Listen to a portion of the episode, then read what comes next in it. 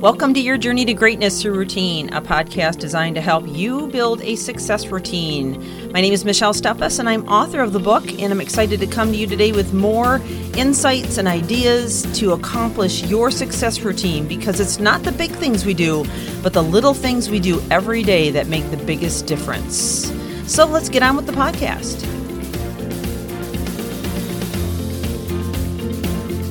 Welcome back to the show as we continue this conversation about the signs and the solutions of unworthiness.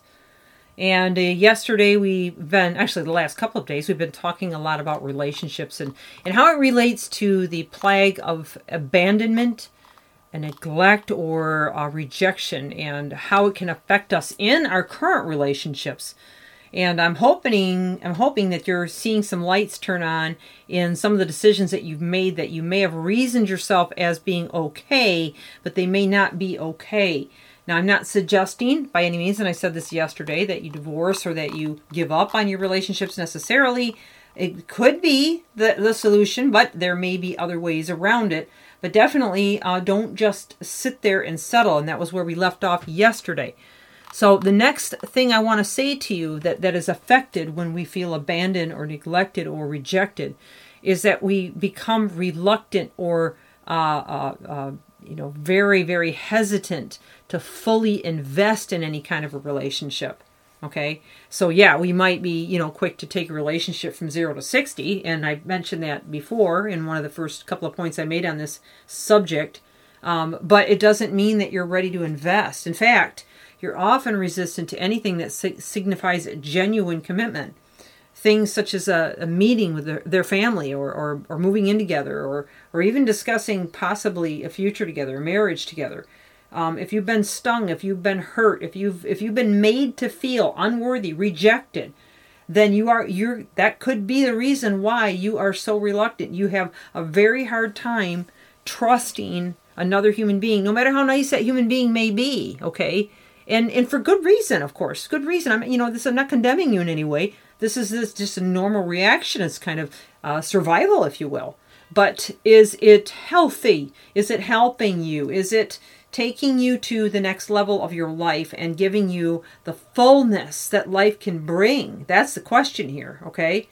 Um, and I, you know, I'm, I'm strongly suggesting that you be very precautious about who you choose to get in a relationship with, and that you're very certain when you make decisions about going farther in that relationship. But um, be careful that, that you don't allow these types of root issues of unworthiness to get in the way of you of you extending that relationship to something much greater and something much more fulfilling and rich okay and you don't want to send signals to your partner that you don't view the relationship as uh, serious or long term because this may actually create the beginning of the end for things for you and then you're right back in that cycle again so you want to make sure that you're getting the right advice from the right people in your life and that you're able to kind of even pull yourself out of your own skin and examine yourself with some of the things I'm sharing with you.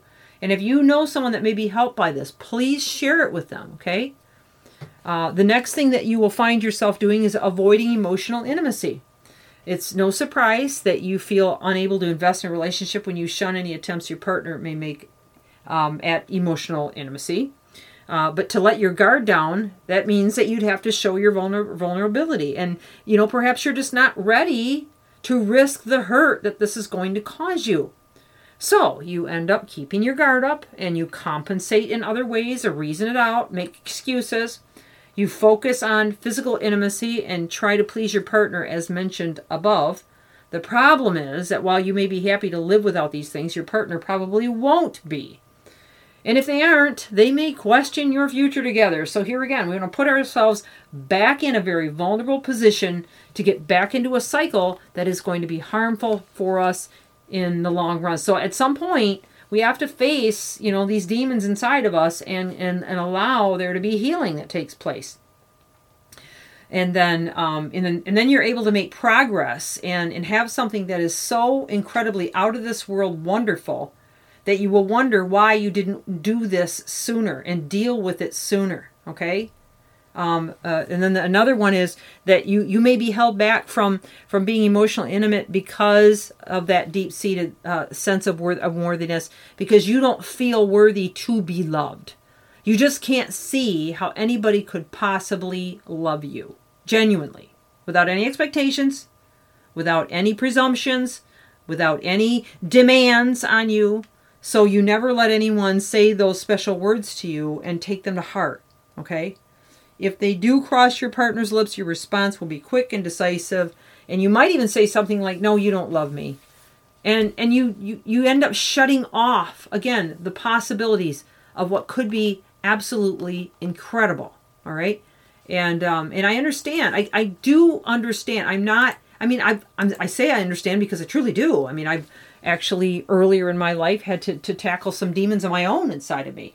So I know what somewhat of what you're going through, but I'm telling you there is a better life on the other side if you're willing to push through, to be very brutally honest with yourself, to maybe even allow yourself to hurt, to cry, to be angry, and to get through this. And again, reach out for help if you need it because this is worth it. You're worth it, okay? You are worth the effort it's going to take. You are worth the risk that it's going to take to have a better life, a better relationship, a better future. You do not have to settle and you do not have to accept any more lies about you being unworthy because you are very, very worthy. Okay, and I don't even know you, but I'm just telling you from the hundreds I've worked with, I see within every single person a little child crying out, Please tell me that I'm okay. Tell me that I'm worthy. Well, I am telling you, you are worthy. You are okay. Okay?